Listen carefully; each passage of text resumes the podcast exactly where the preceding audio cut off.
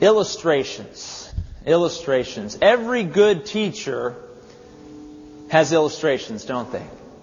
Every good teacher is a good illustrator.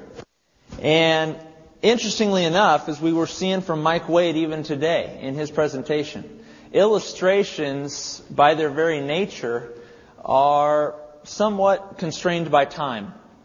They're somewhat constrained by culture. They're somewhat constrained by whether or not people that you're giving the illustration to can understand it based on their life. If I was speaking this morning uh, in a church in the Midwest, I would use illustrations differently than what I would use here in California. Because in the Midwest, there's a different mindset. There's a different culture. There are different kinds of illustrations that would more accurately portray what I'm trying to communicate. And as Mike was saying in uh, his presentation today, which was excellent, Mike, it's exciting to see what you your team is doing over there. But Mike's team is using illustrations, finding new ways to communicate the same message of Jesus Christ to new cultures, to new people. And he's using anime, which is very famous in Japan these days. And they're using different methods, new ways to reach the culture. Usually when we think of illustrations, we think of something that is time-constrained, constrained by culture. However, however, there is an illustration that we're going to see today in Philippians chapter two. And this, in fact, the entire section of verses six to eleven in Philippians chapter two is an illustration. But this illustration is not constrained by time. This illustration is not constrained by culture. The Apostle Paul is going to bring out an illustration, and this time it's always universally going to be applicable to everyone that hears it. Let's read together our text today in Philippians chapter two, verses five to eleven. I don't have a handout for you today because uh, the nature of an illustration is not to take notes on it. Uh, actually, that that and part of the fact that my printer was having problems this morning. But um, no, it, I want you to recognize that the entire scripture that we're looking at today is an illustration. You are not meant to so much uh, write meticulous notes about it as you are to recognize it and apply it to your life. So take out the Bible in the pew in front of you or the Bible that you brought. Let's look at second, or excuse me, Philippians two, verses five to eleven. Paul says this, writing to the church at Philippi. He says, "Let this mind be in you, which was also in Christ Jesus, who, being in the form of God, did not consider it robbery to be equal with God. But he made himself of no reputation, taking the form of a bondservant and coming in the likeness of men, and being found in appearance as a man, he humbled himself and became obedient to the point of death, even the death of the cross. Therefore God also has highly exalted him and given him the name which is above every name, that at the name of Jesus every knee should bow, of those in heaven, of those on earth, and of those under the earth. And that every tongue should confess that Jesus Christ is Lord, to the glory of God the Father." Will you pray with me? Heavenly Father, Lord, you in your word are giving us an illustration. You're giving us an example to follow. And Father, this example is the humility of your Son, Jesus Christ. And that example, Lord, is universally true. It was true, it is true today, and it will be true tomorrow. Lord, as we continue to dive into this book and to recognize the unity and the humility which Paul so desperately desires to communicate to the Philippians. Lord, help us to grab hold of, of these themes, in particular humility today, Father. Help us to look at Jesus, who was the chief illustrator of humility. Be with us as we interpret. Lord, help us to remain humble as we approach the text of your word. In Christ's name, amen. Well, let's get into this, shall we? Let's start in verse five. Good section of Scripture, an excellent section of Scripture. Verse five, Paul begins by saying this. It's an imperative. It's a command. He's saying, let this mind be in you, that's a plural, you, all the Philippians, all those in the church, let this mind be in you, which was also in Christ Jesus. Which mind? Which mind? Well, we have to go back. Look at verses two to four here. As you look back, the mind that Paul is talking about is precisely what we spoke on last Sunday. That mind, the mind just verses earlier, the mind that he spent this, using similar phrases and similar terminology to communicate this understanding of unity, undergirded by humility. Look at what he says about this mind. In verse two, he says, fulfill my joy. Fulfill my joy. How? By being like-minded, having the same love, being of one accord, of one mind. Let nothing be done through selfish ambition or conceit, but in lowliness of mind, that is humility.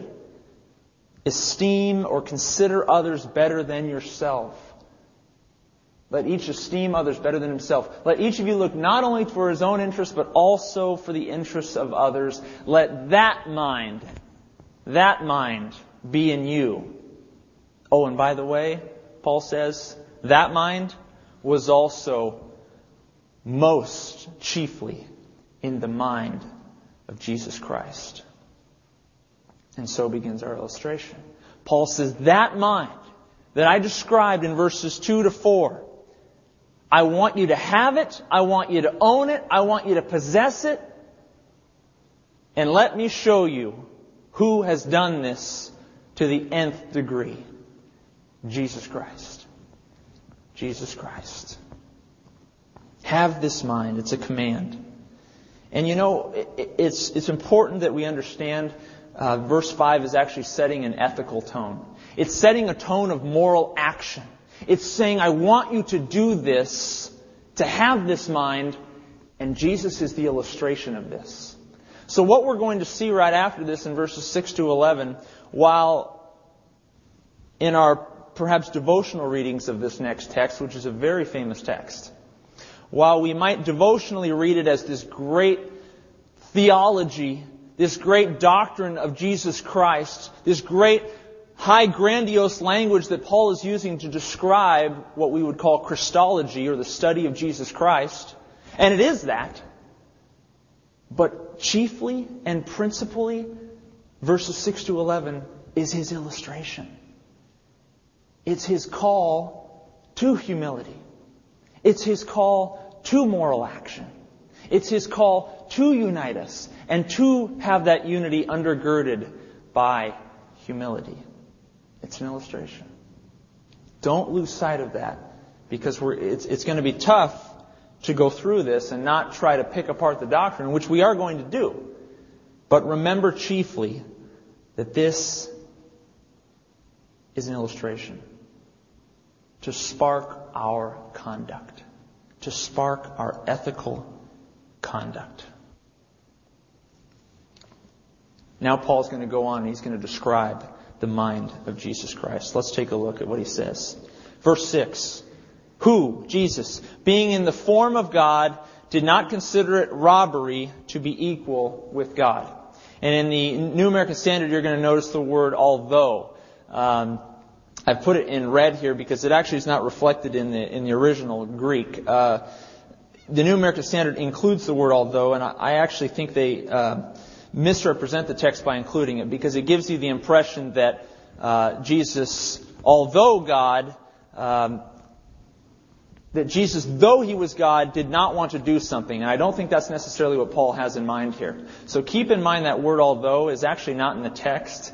Uh, the New American Standard includes it as somewhat of an interpretation for you.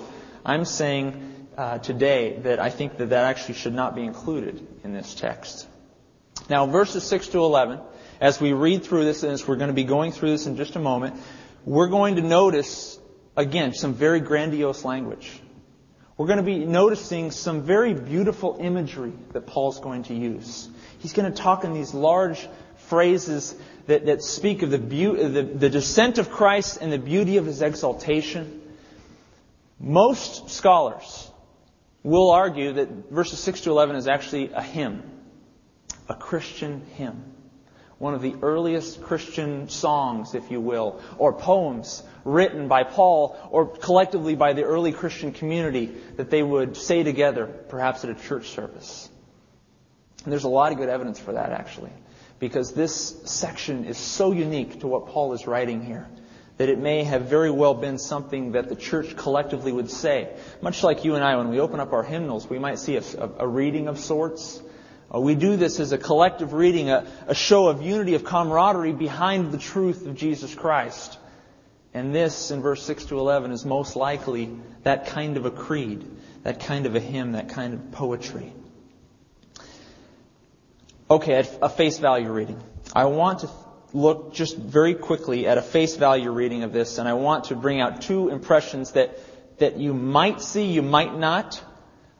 These aren't true. However, that you might get the impression that these were true by taking a, a quick glance at verse six. The first impression is this. A face value reading of verse six, you might think that Jesus does not want to rob the Father of His glory. We're going to find out today that that's not exactly what Paul has in mind here. It's not that Jesus does not want to rob the Father of His glory. We're going to look at that in just a moment. Secondly, and this, some might see it, some might not. Um, I... I kind of myself am rather fifty-fifty on whether or not this occurs. But Jesus, therefore, not wanting to rob the Father of His glory, is somehow not equal to the Father. Now, that impression is also not the case, that He is somehow inferior to the Father. Now, again, this would be a casual reading of verse six, and I want to say that these are impressions that are not true. And we're going to see why they're not true in just a moment. It would be very unfortunate, actually, to, to take that impression away from verse six. But verse six is critical, ladies and gentlemen. Verse six is critical to the entire interpretation of what we're looking at today. Let's look a little more closely at verse six. Two words, being and form. Being and form. I want you to have this mind. It was chiefly represented in the mind of Christ and Jesus, who, being in the form of God. This idea of being has the idea of existing. Of existing.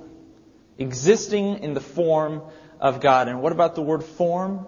This has this is the Greek word for morph, morphe. Like we get uh, uh, morphological, or to, to, uh, to have the very nature of, really, is what we're looking at here. Being in the form of God means to have the nature, or to be in the nature of God.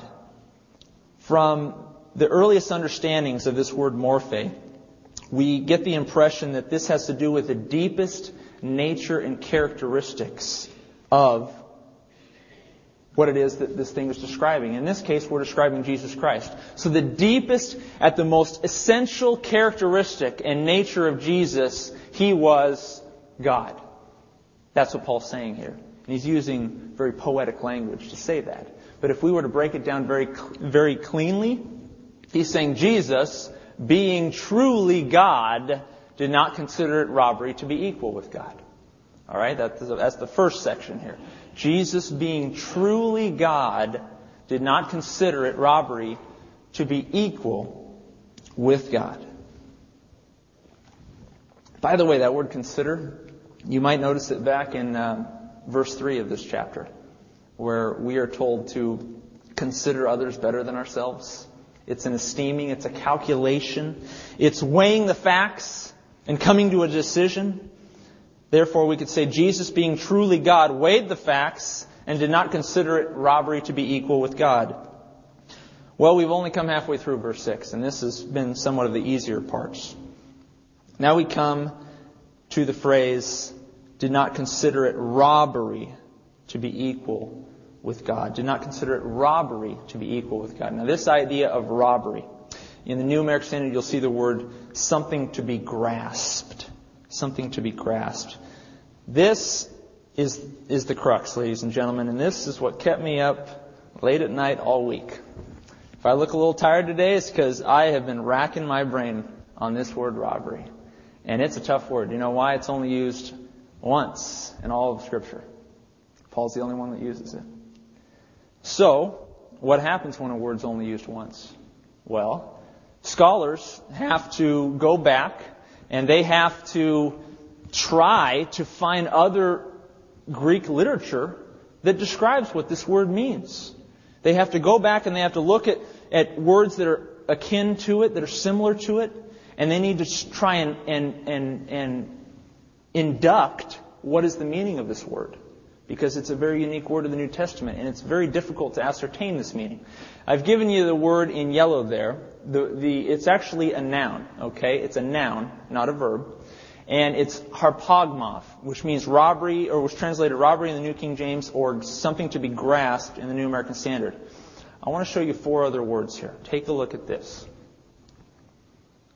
Okay, next one. There we go.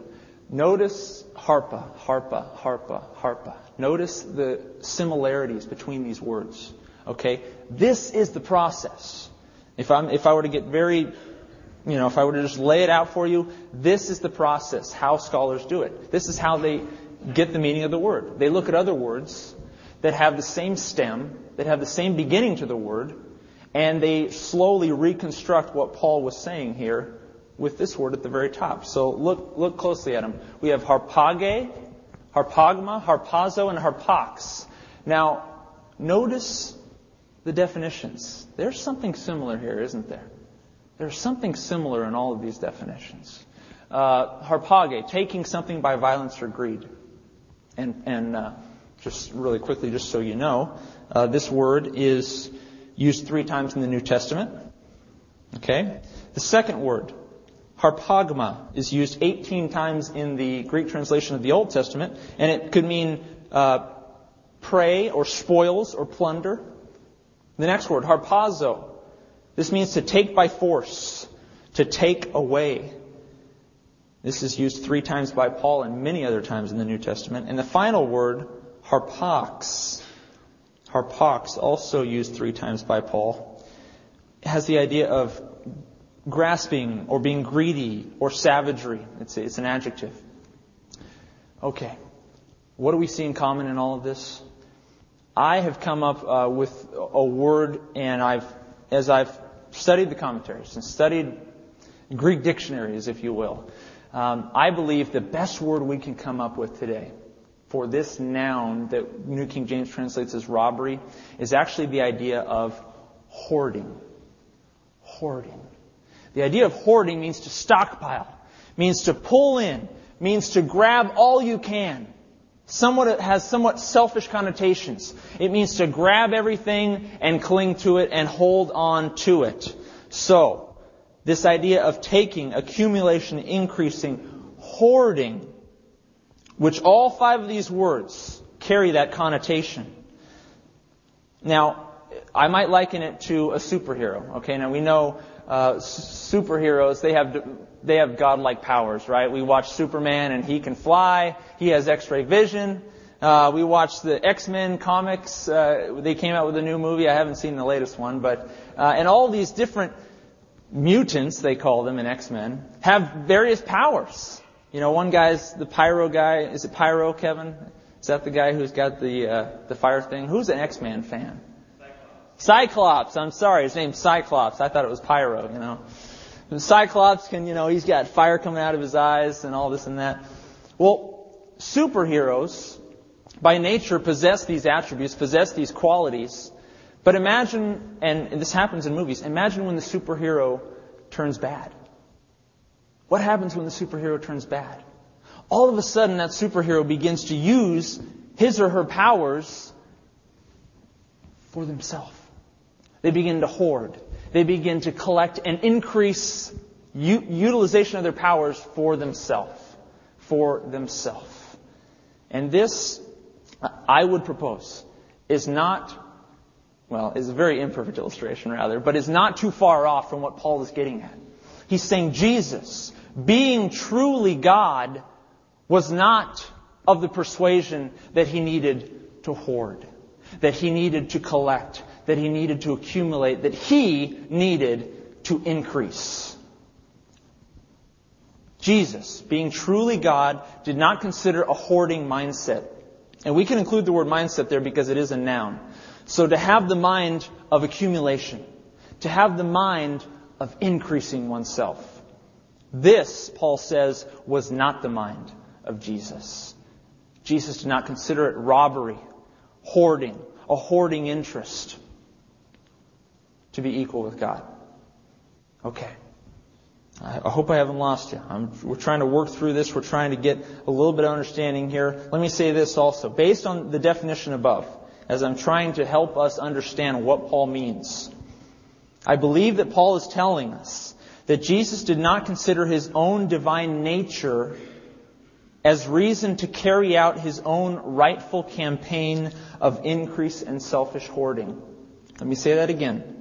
Jesus did not consider his own divine nature as reason to carry out his own rightful campaign of increase and selfish hoarding. Instead, Jesus took pleasure not in taking what was rightfully his, not in taking, but Jesus took pleasure in giving to others what was not rightfully theirs. I'll say that again. Jesus was not interested in taking what was rightfully his. He was interested in giving up to others what was not rightfully theirs. Chiefly, our salvation through faith in Christ. He gave us a second chance at reconciliation with God. Jesus Christ, the Son of God, the second person of the Trinity, was not a taker. He was a giver. He was not a taker, as he could have rightfully been. But he was a giver. To put it in plain language, as you see, Jesus, being truly God, did not consider a hoarding mindset to be equal with God. Now, lastly, the final phrase, to be equal with God. Before we put this puzzle back together, we need to deal with this idea of equality here. What does Paul mean that he didn't consider a hoarding mindset to be equal with God? We might get the impression From, again, from the translation in our New King James, that Paul is trying to convey the notion that Jesus in his humility never sought equality with the Father. That Jesus never sought equality with the Father. We might get that impression from verse six as, as we read it generally. Now, Scripture is clear that Jesus, being God's Son, does willingly submit to the Father in all things. Jesus voluntarily submits himself to the Father. That much is very clear in the Word of God. What is not as clear is the idea that Jesus is not equal to the Father. What is not clear is that Jesus was not equal to the Father. In fact, just the opposite is the case. Jesus is very often pictured as being equal to the Father in his very nature, in person, in attributes. In fact, on more than one occasion, we see the unbelieving Jews making an accusation. And you know what their accusation is? They say, Jesus, we're accusing you of calling yourself equal with God. And you know what Jesus does? He sits in silence to their accusation. He doesn't return fire and say, no, no, that's not what I'm claiming. I submit to you the reason he does that is because he accepts the accusation. Take a look at these two verses in John ten. This is examples of Jesus accepting the idea that he is equal to the Father. John ten, thirty to thirty-three. He says, I, Jesus speaking, I and my Father are one. Then the Jews took up stones again to stone him. Jesus answered them, many good works I have shown you from my Father. For which of those works do you stone me? The Jews answered, saying, for a good work we do not stone you, but for blasphemy. And because you, being a man, make yourself God. A little more pointedly in the next one, I'd say. Therefore the Jews, in John five eighteen, therefore the Jews sought all the more to kill Jesus, because he not only broke the Sabbath, but also said that God was his Father, making himself what? Equal. Equal with God. Ladies and gentlemen, Jesus is equal with God, the Father. That's what Scripture attests to. That Jesus is equal to the Father. Though he voluntarily submits himself to the Father, he is equal in person, in nature, in attributes to the Father. He is fully God. He is equal to the Father. So then when we go back and we see verse six, what does Paul mean? What does Paul mean that he did not consider it robbery to be equal with God? What does he mean? Is he contradicting himself? No. It seems unlikely. In fact, it is unlikely that Paul would dispute Jesus' claim to be equivalent with the Father in terms of his deity, person, and glory. Jesus did not dispute this claim. By his silence, he accepted their accusation, and rightly so, for Jesus is equal to the Father. Friends, verse six, and this is critical, verse six, what, the, what we've spent a great amount of time on now, is not a matter of Jesus showing his humble inferiority before the Father. Quite the opposite is the case. It is a matter of Jesus being who God really is. Being in the form of God. Jesus being who God is. And then he completes the clause. Did not consider a hoarding mindset to be equal to, and I will add this, the nature of God. The nature of God. Now how, how can we add this? Go back to the top. He began the clause by talking about the nature of God. The entire first verse begins, and in my opinion ends, and will continue with the nature, the nature of God. Who God is. Therefore, Jesus, being truly God, recognized that God, in by his very nature as God, is not a taker. He is not one of a hoarding mindset. He is instead a giver. He is a giver. And a taking mindset, a hoarding mindset, is not equal to the nature of the Father. Now, some of you may disagree with me on this. You might say, Neil, I don't know if you got this interpretation correct. That's okay. I labored over this for many, many hours. And I read many, many commentaries. And um, would I live and die on what I just said as the interpretation? Uh, I will honestly say no. I'm willing to be corrected on this. However, I believe that that hoarding mindset is a better translation of that word.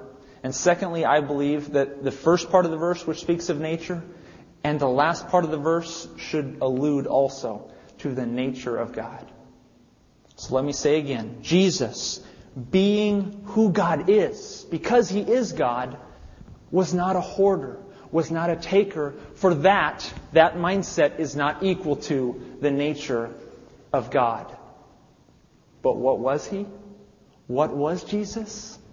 Well, isn't it interesting? Look at the next verse and look at the word that is used in the next verse. But made himself of no reputation, taking the form, taking the nature of. Again, we're talking about the nature of who God is. We're not talking about Jesus and the Father competing to see who might be greater than the other. No, the case, what we're looking at here is who God is. He's not a taker. He's a giver. He's not one who pulls everything in for himself, but no, no, no. He takes on the form of a servant, a slave.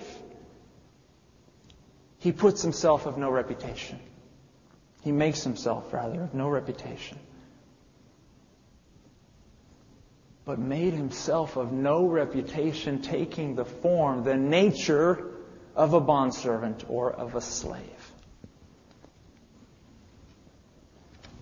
Moving on, it gets a lot easier from here. Okay, let's look at that word emptied. But made himself of no reputation, which which the no reputation there, in other translations you'll see it, he emptied himself. All right? This has the idea of to empty yourself, to void yourself, to to to literally pour out yourself on behalf of someone else. This is not the idea of Jesus, and sometimes we like to speculate which attributes of God Jesus let aside as he came, became a man. That's actually not what Paul has in mind here. While we like to think of uh, this idea of kenosis, which means uh, any of you who are, uh, have any Catholic background, you'd know what kenosis is. It means self-emptying. It's based on the Greek word kenao, which means to empty yourself. And uh, Catholics esteem this idea of kenosis as, as a very um, high form of mimicking Jesus Christ. If you are practicing kenosis, you are a person who is constantly humbling yourself and emptying yourself in, in, in reference to others and in, uh, in view of others. But this is not having to do with emptying his divine attributes. Paul says here that Jesus emptied himself, that is to say, Jesus poured himself out like a servant. Again, it's an illustration, and we can't lose sight of that. Verse five lets us know clearly. Let this mind, the mind of unity, of humility, which is chiefly evident in Christ Jesus, let that mind be in you, and it is a mind that is, is an emptying, is a process of kenosis, self-emptying, humility, being lowly in mind.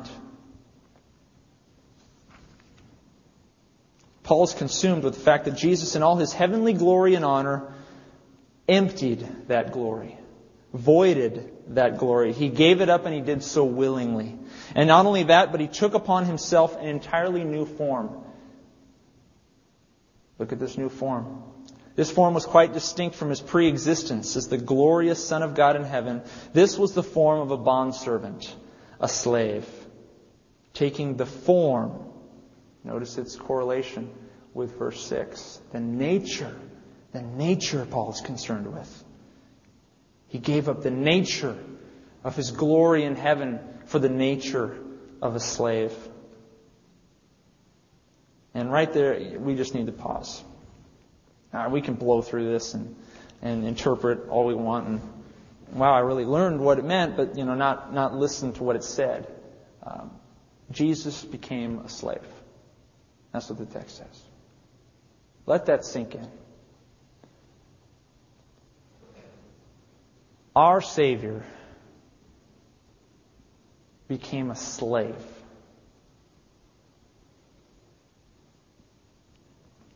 There's no human illustration that does this justice. I could speak of C E Os in Fortune five hundred companies who maybe a, in a whim's decision decide to become the company janitor rather than the company C E O.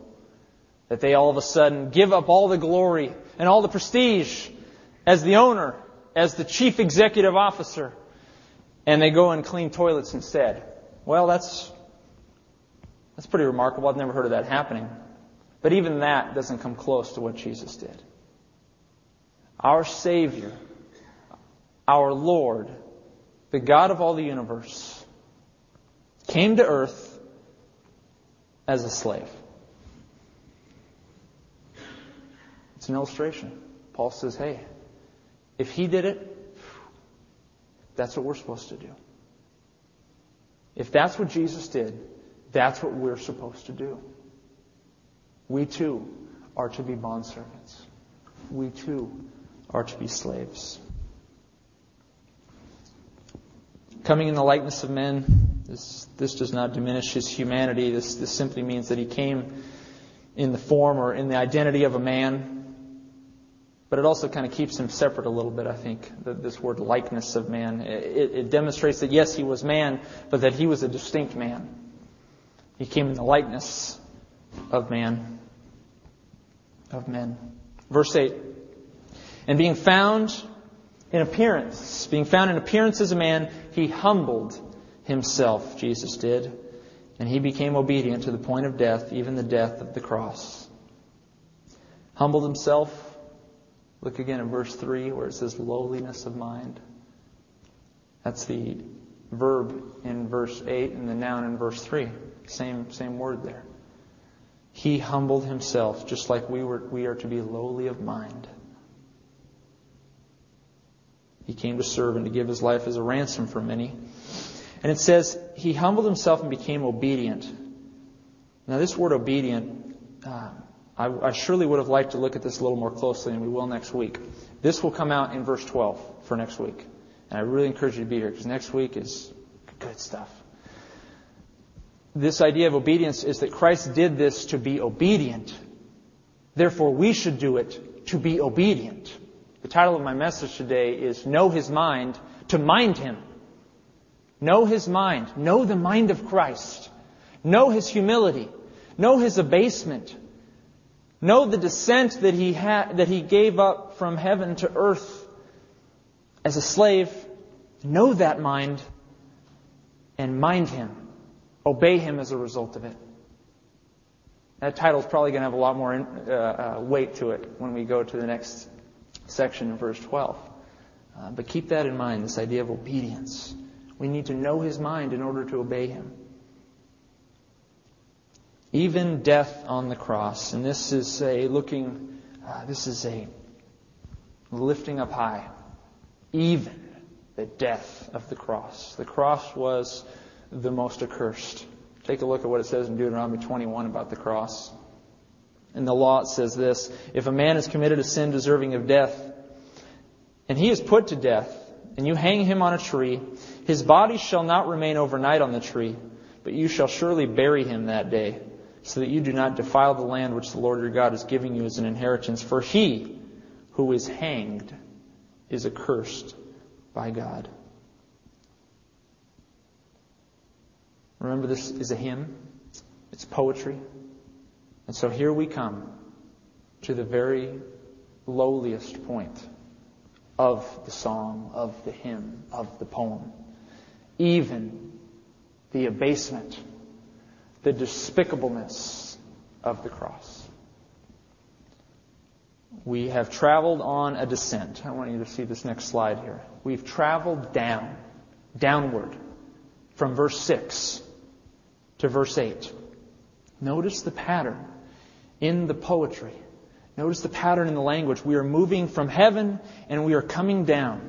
And we are going so far down to verse eight that we hit rock bottom. We hit the death of the cross. The humblest, the humblest of deaths. Now what's going to happen? We're going to rise back up. Because we don't leave Jesus on the cross. We don't leave our Lord and Savior at the bottom, because that's not where He is today. So what happens in verse nine? The hymn begins to rise. Take a look at verse nine. Therefore God also has highly exalted Him and given Him the name which is above every name. The word therefore there is... Uh, It has the idea, it's a different use of therefore, and it has the idea of this is a logical consequence. This is a logical outcome of Jesus' humility on the cross.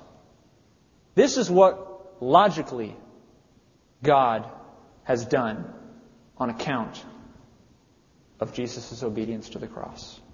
What has He logically done? Well, the Scriptures say that the humble are exalted. That's a universal truth in the Word of God. The, the humble, those who humble themselves will be exalted. So what is ha- what happens to Jesus is a log- logical consequence. Therefore, in light of the even the death of the cross, God also has highly exalted Jesus. And He's given Jesus the name which is above every name. This uh, idea of name here, this is kind of tricky. Uh, it could mean that He's given a, a, the position of dignity and honor. A, a great name. But not an actual name. That, that could be the connotation. That, that Jesus is given great exaltation, great praise, great dignity. Second, it could have the idea of a literal name that that Paul's not going to say what the name is. Like in Revelation, we see we see in Revelation three and Revelation nineteen, Jesus is given these names, and they're they're they're hidden from us actually. They're names that are going to be revealed to us later. uh, the, na- the new name of Jesus, a new name that, that even more greatly typifies His glory. That's the second option of what Paul means here. The third option is that Paul's going to tell you what the name is. He's going to say that he's been given a brand new name, and I'm going to tell you what that name is. Tough to say which, which of these Paul means. I actually tend to think this last one here. I think Paul's actually going to tell you what that name is. Let's take a look. Verse ten. That at the name of Jesus, every knee should bow, of those in heaven, of those on earth, and of those under the earth. And that every tongue should confess that Jesus Christ is Lord, to the glory of God the Father. Now the word "of" there, that at the name of Jesus, you say, well, gee, there's a there's a unique name Paul gives him. Well, that's not the name. You see, the, the "of" there means belonging to, or possessed by, or the name that Jesus has. So we could translate it as saying that God, therefore, God has highly exalted him and given him the name which is above every name, that at the name belonging to Jesus, he still hasn't said it yet, notice, every knee should bow. At the name belonging to Jesus, every knee should bow, of those in heaven, of those on earth, and of those under the earth. And that every tongue should confess, here's the name, in my opinion, that Jesus Christ is Lord. Lord. Why would it be Lord? The word Lord, Greek word kurios, was used by the Greeks as a substitute for the Hebrew name of God, Yahweh. The word Lord in Greek, kurios, was used as a substitute, as the Greek equivalent of the word Yahweh, the name of God in the Old Testament. And so when Paul says that the Father gave Jesus a new name, or a name that is above every name, rather, that at the name uh, belonging to Jesus, that every knee should bow, every tongue confess that Jesus Christ is, here's the name, Lord.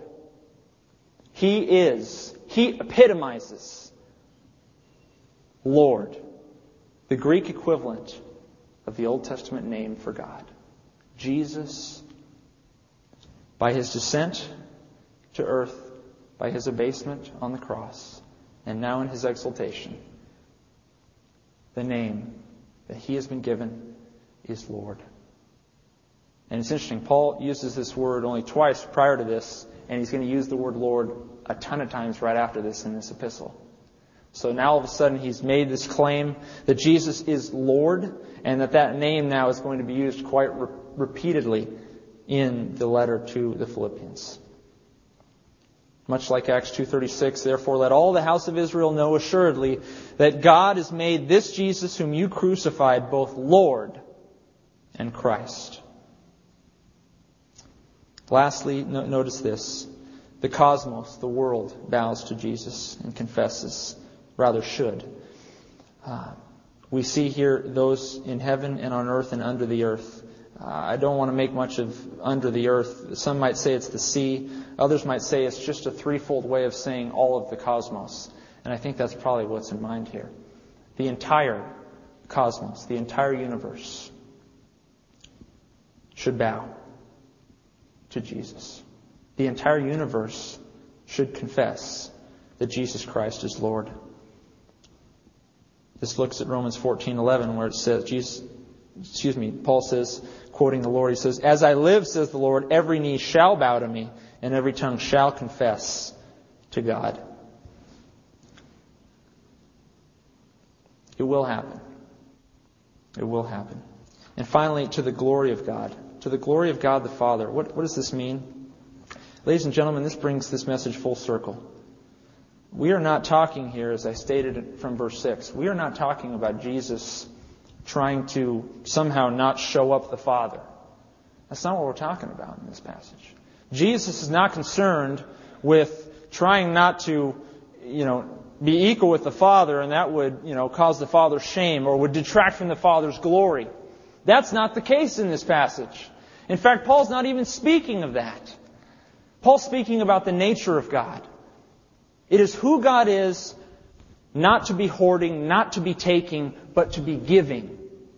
That is the nature of God. And he brings it to full circle in verse eleven where he says, all of this is done. The bowing to Jesus, the confessing to Jesus, all of this is done for the glory of the Father.